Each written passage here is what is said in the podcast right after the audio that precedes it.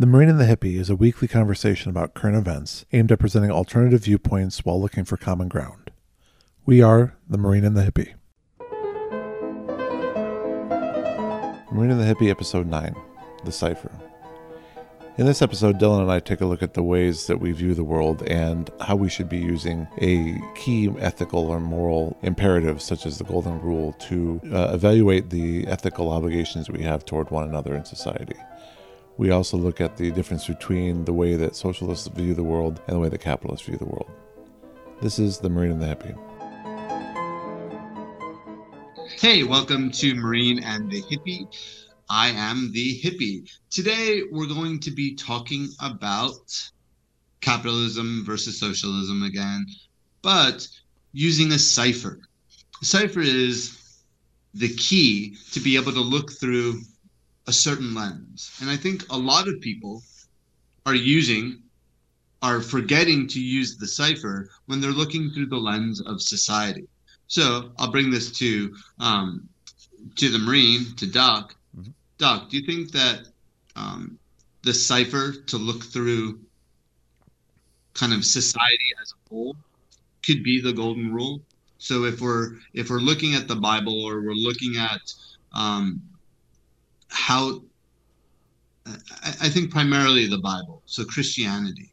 Do you think the golden rule and the the commandment are like the cipher that we have to look through before we get to the Bible, or do you think we can take the the parts of the Bible that we want out mm. and use them for our to build our to build kind of our narrative, or do we need the cipher first to build the narrative? This is a really interesting question that you're raising here. There's two parts of it. One has to do with the way that we're seeing the world, which I have always defined ideology as kind of like a, a pair of glasses that you use to look at the world. You see things much clearer if you're myopic, if you if you're nearsighted, and you wear a pair of glasses. All of a sudden, everything that was blurry now becomes in focus. But off to the side, like your peripheral vision, is still very blurry. So it only focuses just a part of your vision.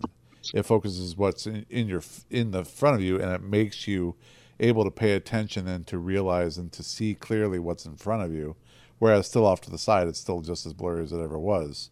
Uh, and I always say that ideology is that sort of glasses that you look through. So you can have glasses that are colored red or blue or green or whatever.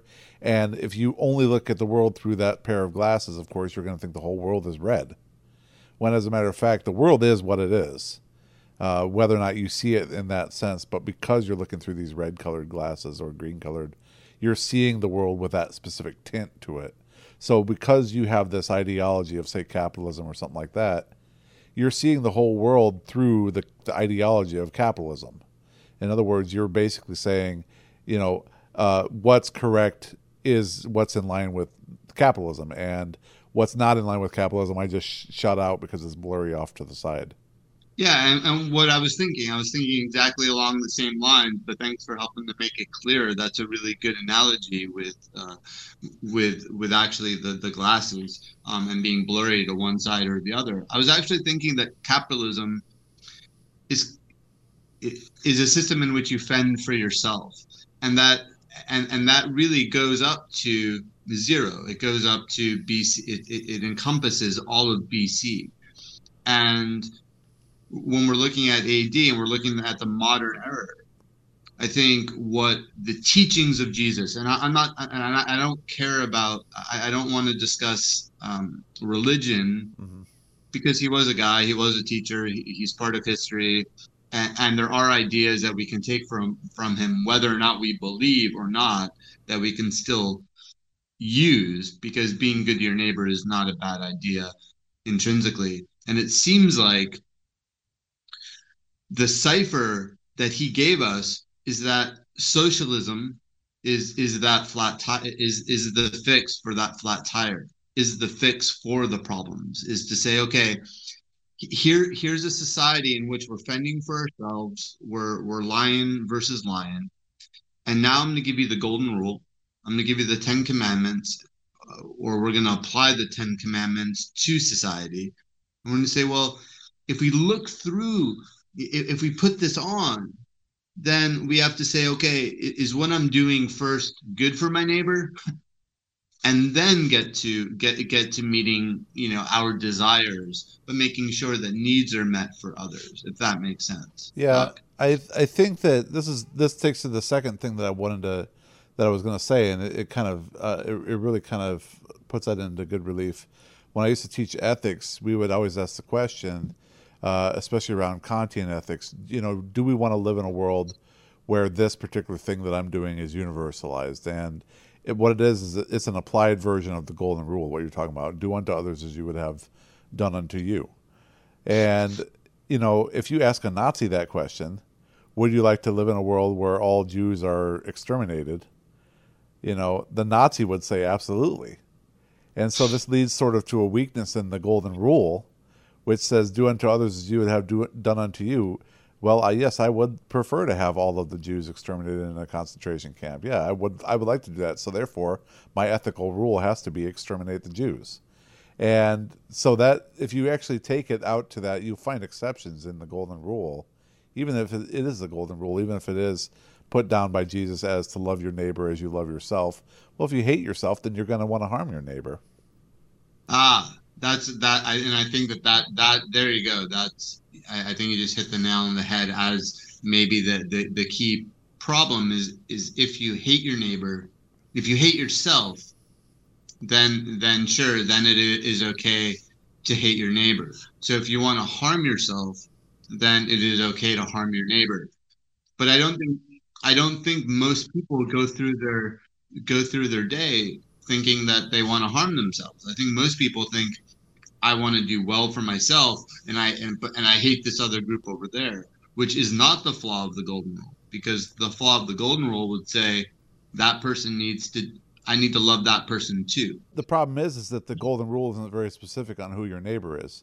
Now, you and I might agree that our neighbor is every other person on the planet, even that group over there that we're that we're supposedly hating.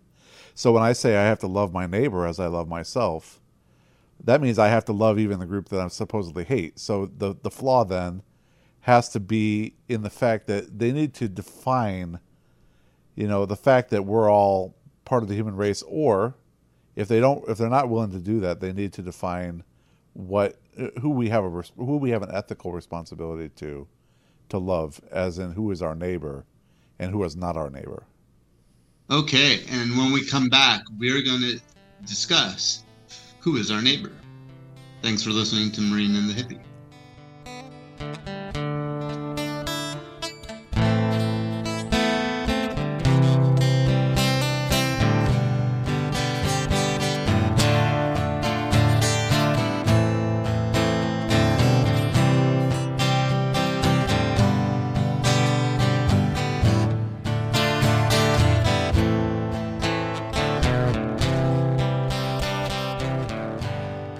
Hey, this is Dylan with the Marine and the Hippie. I'm the Hippie. Hey, you're listening to episode nine, we believe, of the Marine and the Hippie. Uh, for those of you all, real quick, who were paying attention, we took a couple weeks of break off. I actually started a new job, and Dylan is uh, apparently crashed his bike, and so we are we are we're back with episode nine, and now we're talking about the golden rule and the cipher, uh, the way we look at the world and uh, are we using the golden rule properly? We left off with the question of who is our neighbor, and to what obligation do we have to our neighbor? Uh, do we have any obligation at all, Dylan? Well, I, I think let's start with the question, the obvious, the, the primary one, which is who is our neighbor, and do we have that answer? And I think that answer is very clear if we actually look back before 1900. It's very clear it's only after 1900 that that that who our neighbor is that that becomes confusing. Because it, if you look at let's give an i'm going to give an example that i have I, I think i can talk about pretty well which is france. France has a center. Every village has a center and around that center is you know the farm is first the needs, the the businesses, and then around that is the are the farms, and you bring the farms to the center. And it wasn't until you know the Model T, Henry Ford, and the turn of the century, where society wasn't built on a circle, where society was built on fingers, where you know you you lived at your house and you had to drive to work you had to drive to the hospital you had to drive to school you had to drive to the gas station you had to drive to um, to get gas or to to go clothing shopping. Before you would just everyone would just go into the center and all the merchants would live in the center together. So the answer would be who is your neighbor? It used to be whoever lived next door. There wasn't this this separation of of you know well this community lives over here and this community lives over here.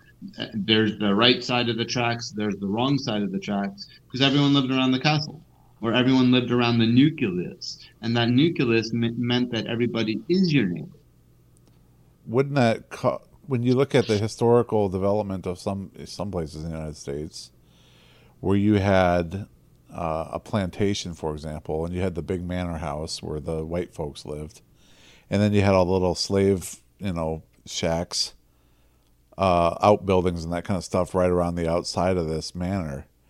Would you consider like the slave owner and the slave to be neighbors, and then without without a doubt, yeah. Well, just then, like the king, the king. The, I mean, even in even in in feudalism, the king was was the neighbor of of his of his serfs I mean, and and he viewed himself as such. Sure, but the, he might have the slave owner certainly didn't view the slave as his brother, or he didn't view him as equal to himself, and so he didn't have any kind of ethical obligation to treat these people as anything other than an investment. That if he hurt them to the point where he killed them, then he lost his investment. You know, mean, it was a it was a fully monetary, you know, materialistic sort of arrangement between the slave owner and the slave. And then perhaps, you know, going back to the golden rule, you know, we can we uh, it's pretty easy to argue that slavery was immoral, but maybe it's immoral on those grounds as well because you're not treating this other human being as as your neighbor, you're not even treating that other human being as a human being.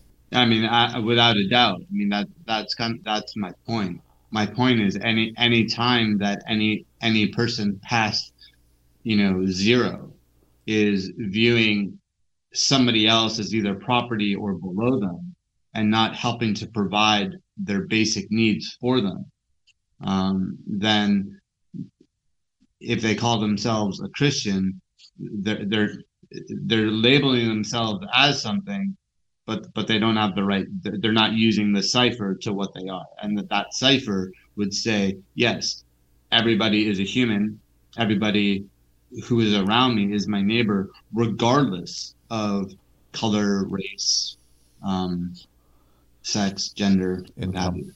Mm-hmm. Income, yeah. Yeah, the, the the implications for that. Then I think that you know before we go to the break, we can actually hint at some of these implications. Is that we owe a debt of we owe a moral, uh, ethical debt to our neighbors today to ensure that everybody has stuff like, you know, food, shelter, uh, health care, this kind of thing. We have this moral obligation to our neighbors to ensure that they have at least the same rights and the same liberties that you know you and I enjoy. And I think that that that, that is kind of like the beginning of where our ethical obligation begins. Yeah, I mean, and, and Jesus, again, regardless of whether or not you believe in, in Christianity and, and, and his teachings were very simple. Primarily, there were three feed the hungry, shelter the homeless, kill the sick. And that is the basic the basis of the cipher of of of how we should be developing a society and that would also be the basic basics or foundation of socialism feed the hungry shelter the homeless kill the sick period. And and if those things, if people are going to bed, neighbors going to bed who are hungry, homeless, or sick, and unable to get care or unable to feed themselves or sleeping out on the street, then yeah, maybe I don't know. We'll we'll see if if we think if, if it is our moral obligation to be able to help them when we come back from the break. Thanks for listening to the Marine and the Hippie. I'm Dylan. I am the hippie.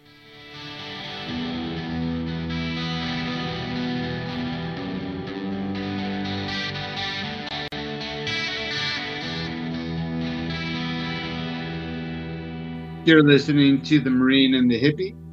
I'm Dylan. I'm the hippie from Turkey. And let me just tell you, Kolay gelsin, may it be easy. Peace.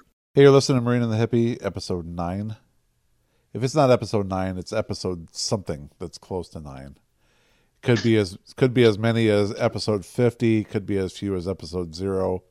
Although I'm pretty sure it's not episode zero. We've already done that one.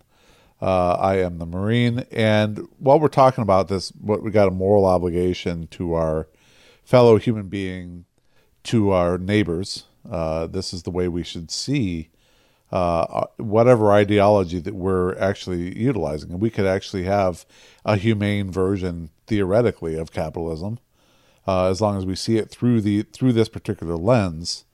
That we should, you know, as you mentioned, feed the the hungry you know, house the homeless and heal the sick. If we look at it through that lens, you know, you could actually make capitalism to some degree ethical. But the thing about capitalism, of course, is that it, it, it only focuses on the needs and the demands of investors. And it realizes no other moral obligation beyond that. So, you know, you can't have that. But I, w- I just want to read this this quote. And this quote here comes from the notable socialist Eugene Debs. And it says, while there is a lower class, I am in it. While there is a criminal element, I am of it. And while there is a soul in prison, I am not free.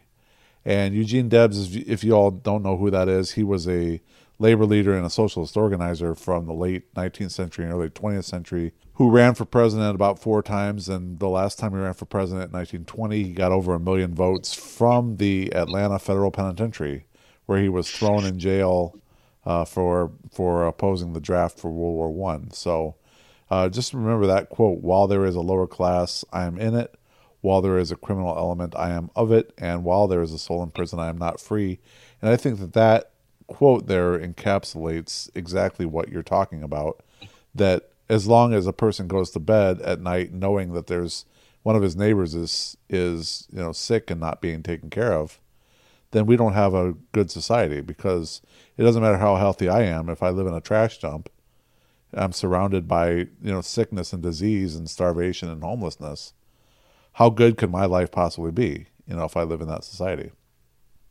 Yeah, and and I continue to come back to the idea that the wealthy, the rich, the celebrity class, however we want to label them, they they do what you said at the beginning of of the show. They they put on their their glasses, and those glasses give give a very blurry view to to the side. So they don't think that they're doing wrong.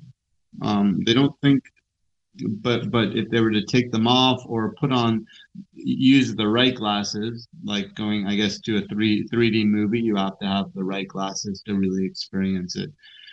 Then they've missed part of what you just said, which is can capitalism and socialism coexist? Without a doubt, as long as we're using the, the, the cipher. If we're using the cipher that says, yeah, let's let's make sure that you know if we have prisons, it's for the people who really need to be in, need to really be removed from society. And is, are those millions and millions and millions of young people? Absolutely not. Are those people who wake up at 11 years old and go kill people? Yeah, probably, because there's a difference. I mean, because do we need to go to war? Um, possibly, but we don't need to go to war just because we need more oil or we need more land. And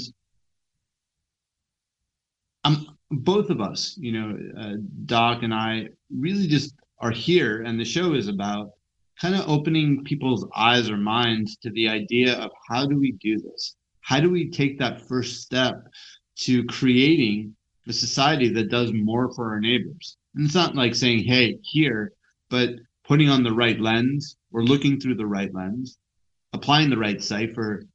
And that's just about being cool to your neighbor and then calling out these calling out the people who are not saying why aren't you doing more why why aren't you doing this yeah i think you know to get to where to get to where we are in that society where people are you know are putting on the right like set of glasses and looking at things through a different way i think the very first thing that we have to we all have to realize and this is every last one of us and it's a it's a cognitive thing it, it's nothing that we have any control over or you know it's a completely and totally psychological thing that we all experience is that we all wear these glasses and we all every last one of us there is not a single one of us that's free of ideology.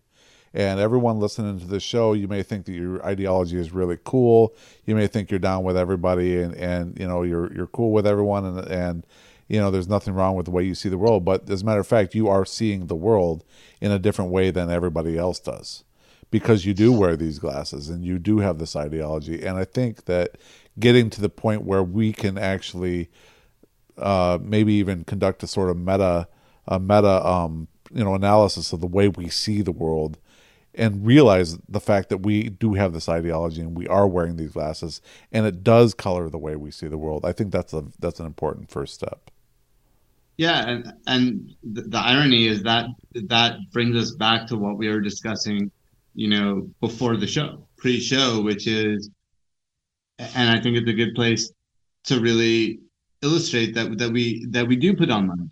You know, we are talking about online dating, and we're talking about how that system works. We go through and we we we we narrow narrow our vision of what we're interested in, of who we're interested in dating or what have you, based on pretty weak criteria height, weight, body type, hair color, eye color, you know, income.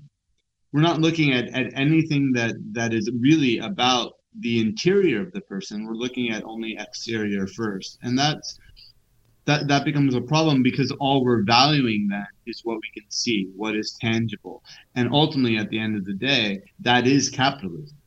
If all we're valuing is is what we can what we can hold on to I can hold on to, you know, I prefer to hold on to this color hair as opposed to this color hair, mm-hmm. or look into this these color eyes as opposed to these color eyes. Is capitalism. It's not socialism. It's not looking. It's not looking at at the person first and trying to make sure that the person is connected to our our core. Doc? Yeah, it's not even uh, to to go a little further than that. Not even socialism, but it's not even humanism what you're doing is you're basically saying I value the person that is five foot seven, you know, has has dark brown hair and and and big brown eyes.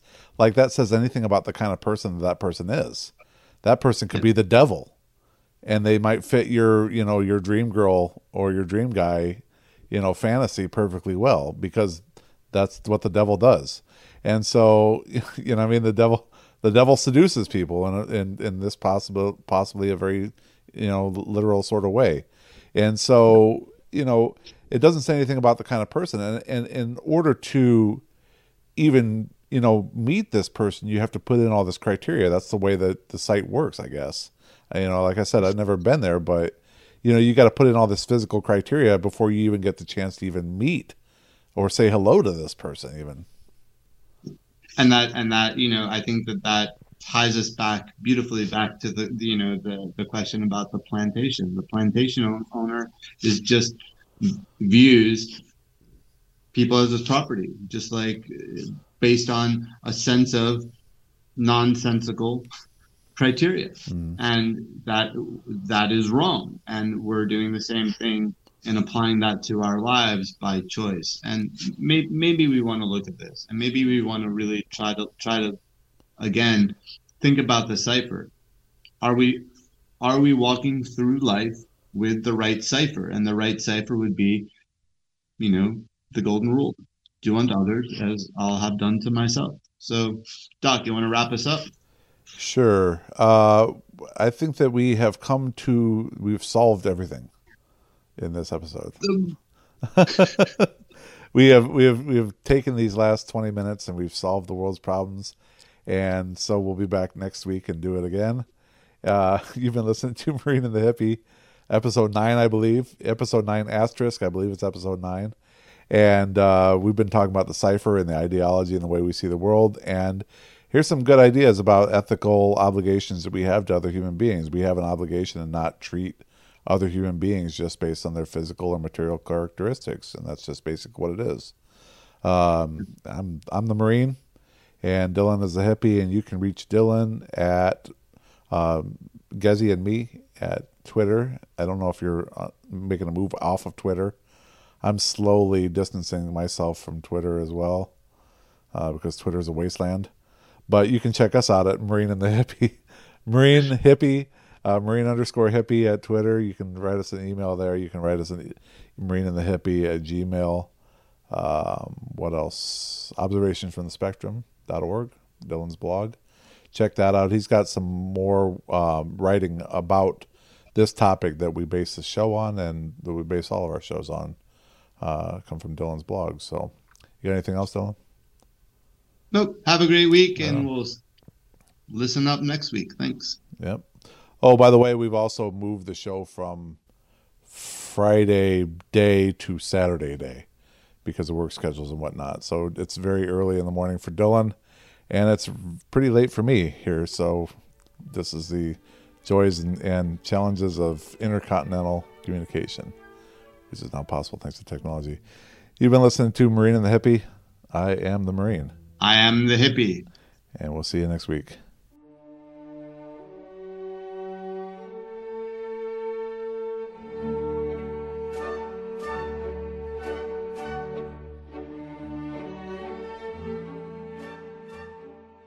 You're listening to the Marine and the Hippie. For more information on the Marine, follow Doc at supernova underscore Earth on Twitter and listen to the Supernova Earth Show on Spotify. For more information on the hippie, follow Dylan at Gezi and Me on Twitter and read his blog at observationsfromthespectrum.org.